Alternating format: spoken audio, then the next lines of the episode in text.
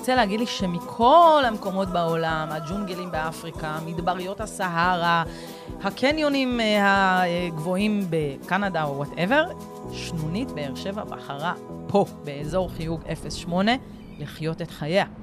אמת. זה כבוד גדול. אכן, זה הייתה פה הרבה לפני שהייתה באר שבע והייתה פה ארץ ישראל, אבל אה, כן, אנחנו הקמנו את באר שבע ב- באזור שהיא... סביב השנונית בעצם. משהו כזה. מה עושות האיילות בלילות? לציפור בין העצים.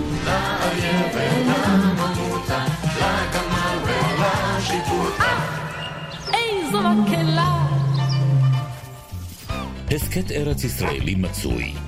גלי צה"ל ורשות הטבע והגנים נכנסים איתכם לסבך המקומי. עם נעמה טוכפלד. הייתי רוצה לפגוש פעם את האנשים שנותנים שמות לצמחים ובעלי חיים. באמת, יש לי כמה שאלות אליהם. למשל, שנונית. מה זה השם הזה? ועוד באר שבע. שנונית באר שבע. האם שנונית באר שבע יוצאת לפעמים לסידורים בתל אביב? מה זה שנונית? מה מיוחד בה? על כל אלו ועוד יענה האקולוג של נגב צפוני ברשות הטבע והגנים, אודי קולומבוס, והוא יעזור לי לעשות קצת סדר במחשבות. שלום לך, אודי. שלום, שלום. אז קודם כל, מה זה שנונית? שנונית זה סוג של לטאה. היא נקראת ככה כי יש לה חוש הומור מצוין, והיא ממש ממש שנונה. אני כבר אוהבת אותה. אבל אם אנחנו מחפשים את התשובה האמיתית, אז פשוט לאורך האצבעות שלה יש מין אה, כמו מסור קטן. שנונית זה בגלל שיניים? השיניים שיש לה לאורך האצבעות. אני עוד יותר אוהבת אותה עכשיו. אתה יודע כמה שימושי זה? כן, היא יודעת כמה זה שימושי. אתה תכף תספר לי גם על זה. אז שנונית, ולמה באר שבע? באר שבע, מאחר והיא קיימת מכל העולם, קיימת אך ורק באזור באר שבע, הרחב יותר, מה שנקרא בקעות הלס. בקעת באר שבע, בקעת ערד וקצת עוד אה, אזורים אה, עם קרקעות לס בנגב. אבל אה, כן, זה... הלב שלה זה אזור באר שבע. הבנתי. תגיד, אודי, מה גרם לשנונית הזאת באמת להתמקם באזור הזה? זאת אומרת, אני מניחה שמדובר על קצת יותר מאשר אה, ענייני אה, ארנונה ומע"מ, אלא יותר התאמה ותנאים ובתי גידול מקומיים. אין לי תשובה טובה, שזה נכון על הרבה מינים אה, נדירים, היא בסכנת הכחדה, מעצם היותה אך ורק באזור הזה. ולפעמים אנחנו האקולוגים, החוקרים, המדענים, לא יודעים אה, לשים את האצבע על הסיבה לנדירות. אתה יודע, אני מאוד אוהבת חוקרים שיודעים להגיד מתי הם לא יודעים. אבל בכל אופן, אני מניחה שמדובר ביצור מיוחד, שכבר אה, יצא לך להיתקל בו פעם או פעמיים. כן, ראיתי לא מעט, אה, שוב פעם, גם אה, בשיטוטים אה, מקריים, אבל גם בסקרים ייעודיים שאנחנו מבצעים, כדי להבין את הבעל חיים הזה יותר טוב ואת הבית גידול המועדף עליו. ורק לאחרונה סיימנו סקר שכזה בשמורה שנקראת פארק הלס, מהמם. נמצאת בנגב המערבי, ליד בסיס חצרים, וגילינו שם בעזרה, אני חייב לציין את השמות של בבקשה. החוקרים אני המקצועיים, בעד אה, קרדיטים. דוקטור בועז שחם וידידו וידידי איתי טסלר, שני אה, זוכולוגים אה, מדופלמים שעשו אה, עבודת קודש. איך אמרת? זוכולוגים? אוקיי, זה הלחם יפה מאוד. ותכף אנחנו נצלול גם לפרטים האלה ונשמע מה העליתם בסקר הזה, אבל לפני הכל, עבור אנשים כמוני וכפשוטי העם, תתאר לי בבקשה איך נראית שנונית קלסטרון שלה אולי. הקלסטרון, לזהות את החיות. ובכן, הנה הוא פרצופו העליז משהו של גיבורנו האלמוני, אין לנו שם, אין לנו כתובת, אבל התמונה ברורה מספיק כדי שמי שמכיר יזהה אותו בקלות.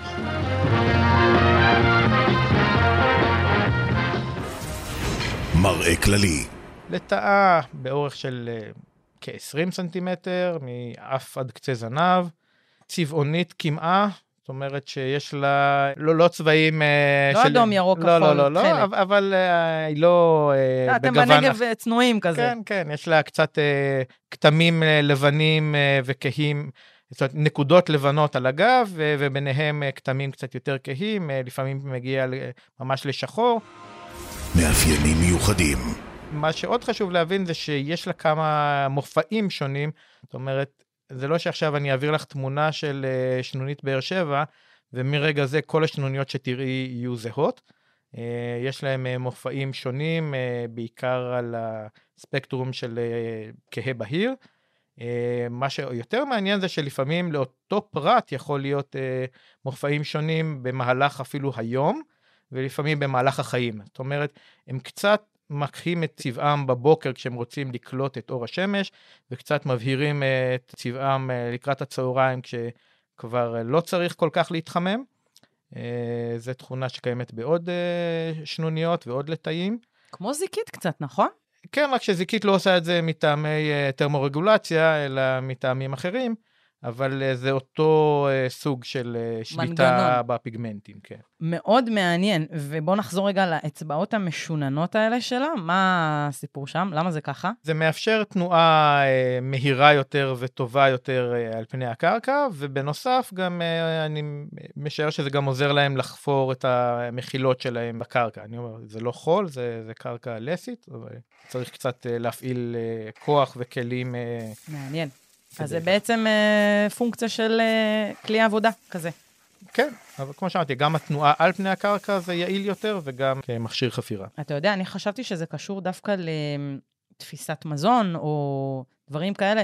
ממה בעצם אה, ניזון השנונית? היא טורפת, אבל היא תופסת את הטרף שלה עם הפה, ולא עם הידיים, ולכן אין פה עניין של אה, לכידה. היא טורפת חרקים קטנים, נמלים, חיפושיות, אפילו עקרבים. אוקיי. כל, כל דבר שהיא מסוגלת. יפה, בחורה חרוצה השנונית. מוצאת חן בעיניי הלטאה הזאת. שנונית באר שבע, כבר דיברנו על השם שלה, דיברנו על הצורה שלה, יש עוד כמה דברים מעניינים שאני חייבת לחקור לגבי הלטאה המסקרנת הזאת. ילד קטן,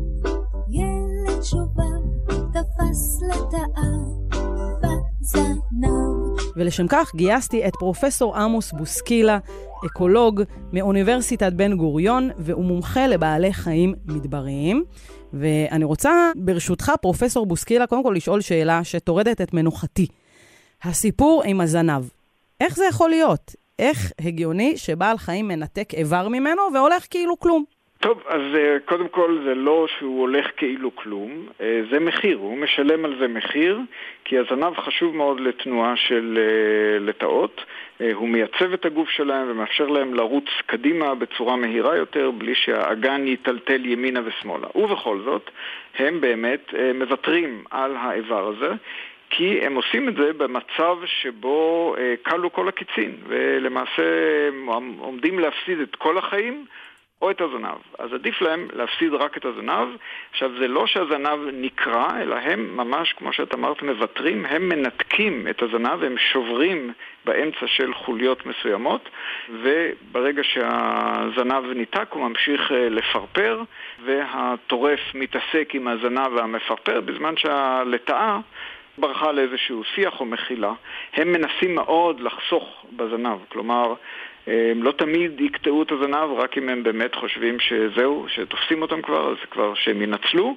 ודבר נוסף, שהם קוטעים את המינימום הדרוש. זאת אומרת, אם תפסו אותם בשליש האחורי של הזנב, אז הם לא יקטעו את כל הזנב, אלא רק מהנקודה שאחזו אותם. וזה אני מדבר על um, הרבה מהלטאות, כמו שנונית באר שבע, שהן יכולות לקטוע בנקודות uh, לכל אורך החוליות של הזנב.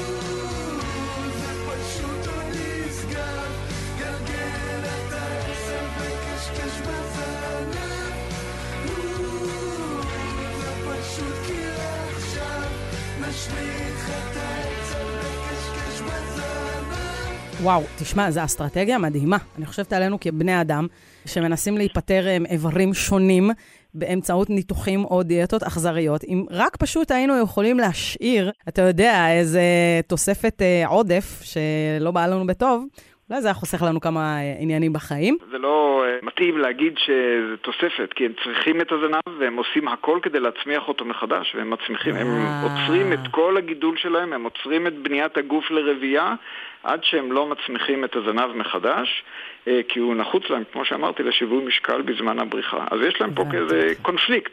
שמצד אחד אה, לפעמים צריכים לאבד אותו, אבל מצד שני חשוב אה, לחסוך כמה שפחות ולהצמיח אותו כמה שיותר מהר.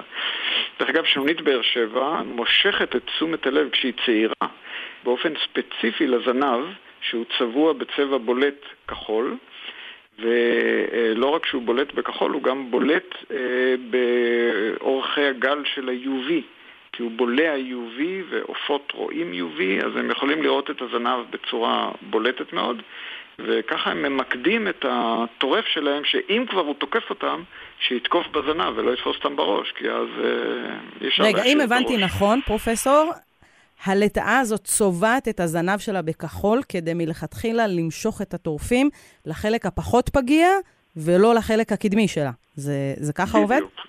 בדיוק. זה לא שהיא צובעת, אלא במהלך האבולוציה שרדו אלה שהיה להם את הזנב הבולט הזה, וזה קורה בשבועות הראשונים של החיים שלהם, ואחר כך הם כבר לא צריכים את זה. וכנראה בשלב הזה הם מאוד מאוד רגישים לטריפה, אולי הם אה, רק בקעו מהביצים ועוד אין להם מחסות טובים, לא מכירים טוב את השטח, משהו בשבועיים הראשונים הם צריכים אה, עוד יותר למקד את הטורפים לזנב, שאר החיים שלהם הזנב הוא בצבע הרגיל של צבע הסוואה. טוב, זה, תשמע, זו אסטרטגיה גאונית ומדהימה. תגיד, אנחנו כבני אדם לומדים משהו מהדברים האלה? אנחנו קודם כל חשוב מאוד שנבין את המנגנון ואת השיקולים שעומדים אה, מאחורי זה, כן? אה, כמו שאמרתי, מהזנב חשוב ובכל זאת לפעמים צריך אה, לוותר עליו. זה מנגנון אה, מרתק של אה, היינו חושבים שאם יש כמה חוליות אז אולי יהיה קל יותר לנתק בין החוליות, אבל לא, זה נשבר באמצע החוליה.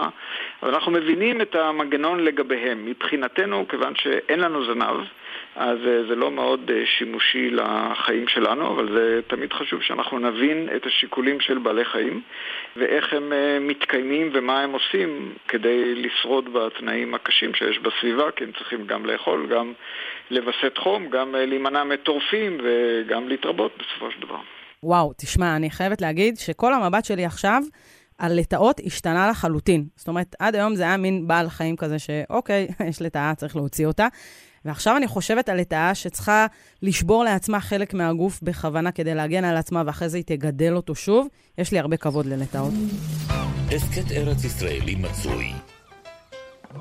תגיד, אודי, יש דבר כזה חיים קהילתיים אצל שנוניות? האם הן חיות uh, סוליטריות, או שהן חיות בקבוצה, או בזוג, או בלהקה? במחילה אחת תהיה שנונית אחת בדרך כלל, אבל באותו תא שטח אנחנו נמצא לא מעט שנוניות. האם זה בגלל שהתא שטח הזה פשוט מתאים להם, או שיש גם אינטראקציה בין הפרטים. לרוב כשאנחנו רואים אינטראקציה, זה אינטראקציה של uh, תחרות ומכות.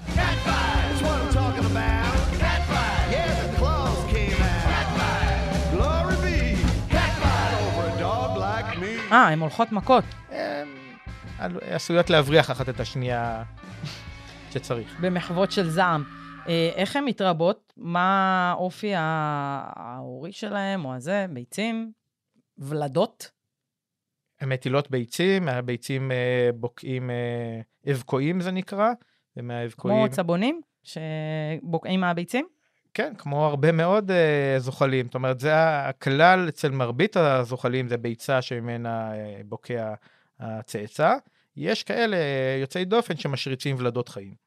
אוקיי, okay, עכשיו uh, דיברנו בעצם על הסקרים שנעשו עכשיו uh, בנוגע לשנוניות באר שבע, שחיות רק פה, רק באזור הזה, ואמרת שזה מין בסכנת הכחדה. אתה יכול קצת לספר לנו גם על האיומים וגם על התוצאות של הסקרים האחרונים? האיומים הם אה, קודם כל פגיעה בבית הגידול, אה, בדומה למינים מדבריים אחרים שהוזכרו בפודקאסט הזה. והאיום השני, שהוא מאוד רציני לגבי השנוניות, זה ירידה מדרכים מסומנות על ידי כלי רכב שונים, אה, בדרך כלל 4 על 4, טרקטורונים, ג'יפים, טנדרים, שנוסעים בשטח פשוט מבלי לחשוב על היצורים הקטנים שנמצאים בו, ועלולים לדרוס גם את הלטאות וגם את המחילות שלהם. מדברים על לטאה שהיא אה, פעילת יום, פעילת, פעילת לילה? יום, כן, פעילת יום. אז היא חשופה בעצם יותר לסכנות ולמרעין בישין ורכבים נוסעים וכדומה. נכון, עוד אה, דבר, איום שהוא ייחודי ללטאות, בשונה למשל ממכרסמים שהוזכרו פה בעבר, זה העניין של נטיית עצים. מאחר והאויב העיקרי של השנוניות זה דורסי יום, למשל בזים וחנקנים, חנקן גדול זה ציפור שאוהבת אה, לטרוף אותו, והשיטה שבה החנקן אה, פועל היא עומדת על נקודת תצפית גבוהה, על איזשהו עץ, וברגע שהיא מאתרת אה, שנונית או לטאה אחרת, היא יורדת עליה ולוכדת אותה. מאחר ובמדבר הרגיל, הטבעי, יש מעט מאוד עצים, אז הסכנה הזאת היא לא מאוד חמורה עבור אה, כלל האוכלוסייה, פה ושם נטרפות, אבל סך הכל שורדות יפה. כאשר מגיע האדם ומתחיל לייער את המדבר, כי הוא חושב שזה נכון מסיבות שונות לייער את המדבר, משנה לחלוטין את בית הגידול, והנה נעלמות לנו השנוניות מאזורים נרחבים בנגב הצפוני. אז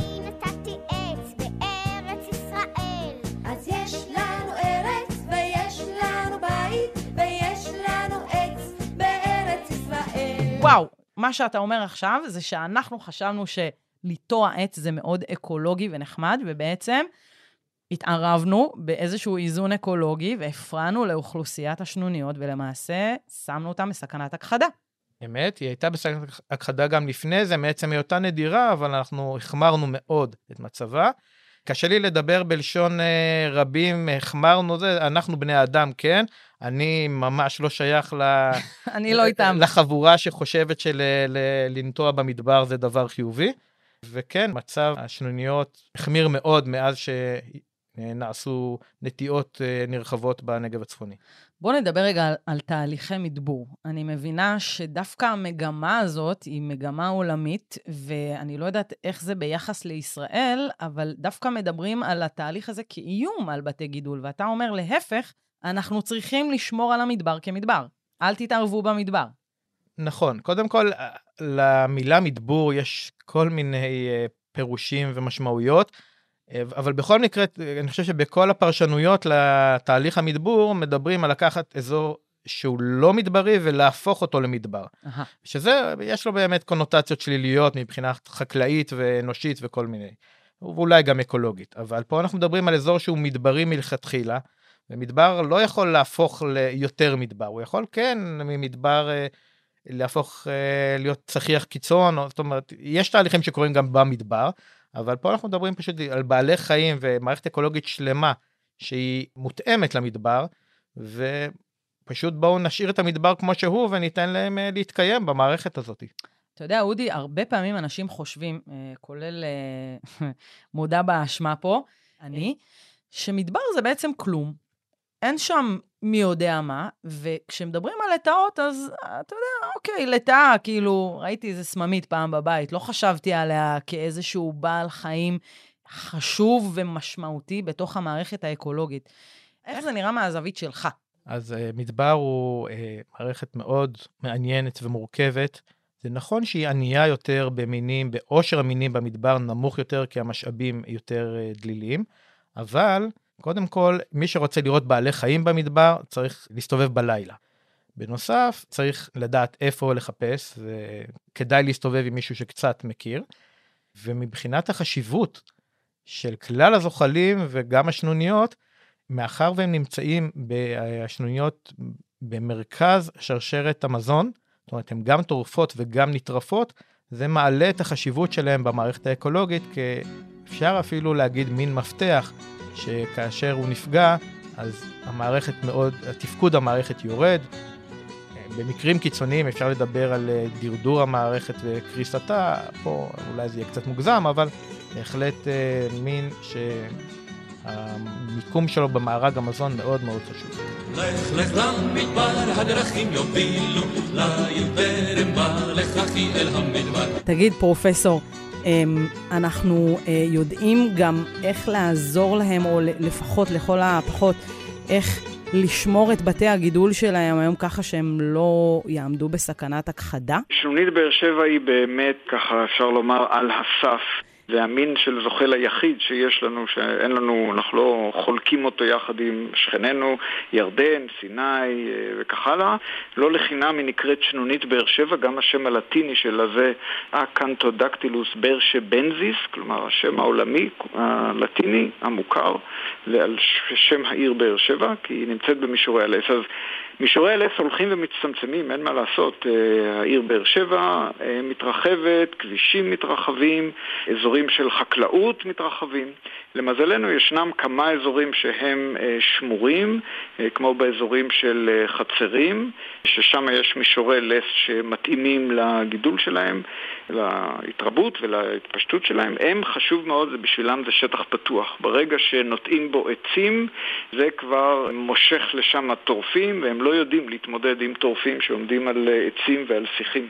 זה דבר מאוד מעניין שהם כנראה עברו אבולוציה באזור פתוח בלבד.